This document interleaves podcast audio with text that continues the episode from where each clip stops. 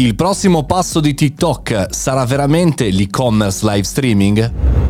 Buongiorno e bentornati al Caffettino Podcast, sono Mario Moroni e qui anche oggi davanti alla macchinetta del caffè virtuale parliamo di tecnologia, parliamo di innovazione. Oggi sotto i nostri riflettori c'è TikTok perché spesso si parla di TikTok come una piattaforma eh, di video, video brevi chiaramente, e finalmente ci siamo tolti di dosso l'appellativo di balletti e di giovani, anche perché le politiche nazionali ci hanno ricordato quanto non giovani sono anche gli gli utenti di TikTok, ma si parla di futuro di questa piattaforma. Di certo i concorrenti si sono svegliati, forse finalmente, nella rincorsa, forse un po' troppo tardi, a TikTok. Vedi chiaramente Instagram con i reel, eh, vedi la nascita anche di nuove piattaforme come BeReal e vedi anche gli shorts eh, su YouTube. Ma eh, TikTok eh, continua la sua ascesa e cerca di entrare in un ambiente su cui quasi tutti i social hanno fallito, ovvero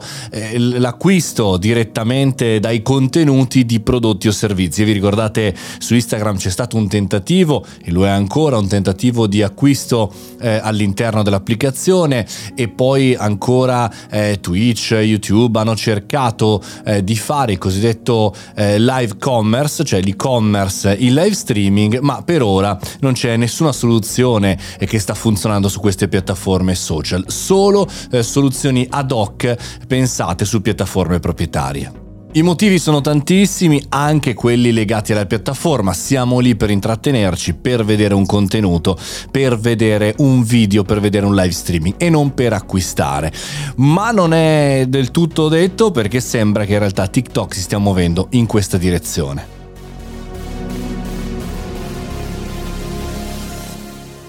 Sebbene qualche tempo fa sembrava che TikTok stesse eliminando i piani, i piani, per espandere lo shopping dal vivo in Europa e negli Stati Uniti dopo i risultati deludenti nel Regno Unito, in realtà all'inizio di questo mese, man mano chiaramente si trova eh, qualche news online, forse sembra che eh, TikTok si stia intensificando eh, nel lavoro per lo shopping dal vivo negli Stati Uniti e anche per prepararsi a questo Natale, alle feste natali natalizie.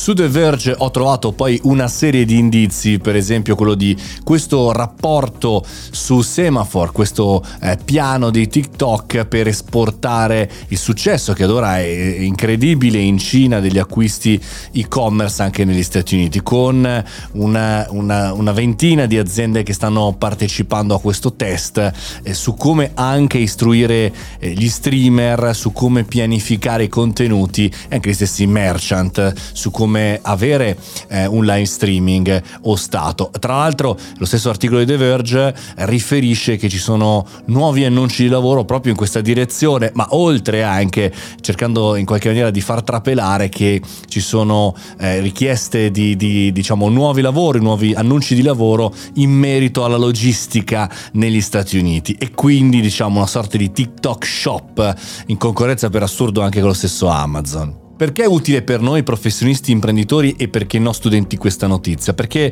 le piattaforme social cambiano, cambiano in maniera repentina e spesso quando termina la, la loro diciamo ascesa veloce come quella stata dei TikTok cercano nuovi ambiti per cui allargarsi. Quindi solo speculazione no, credo un piano interessante che però deve avere anche gli utenti preparati come in Cina oggi per acquistare anche il live streaming. Staremo a vedere e vi aggiornerò su tutti gli altri test e tutte tutte le altre innovazioni di TikTok.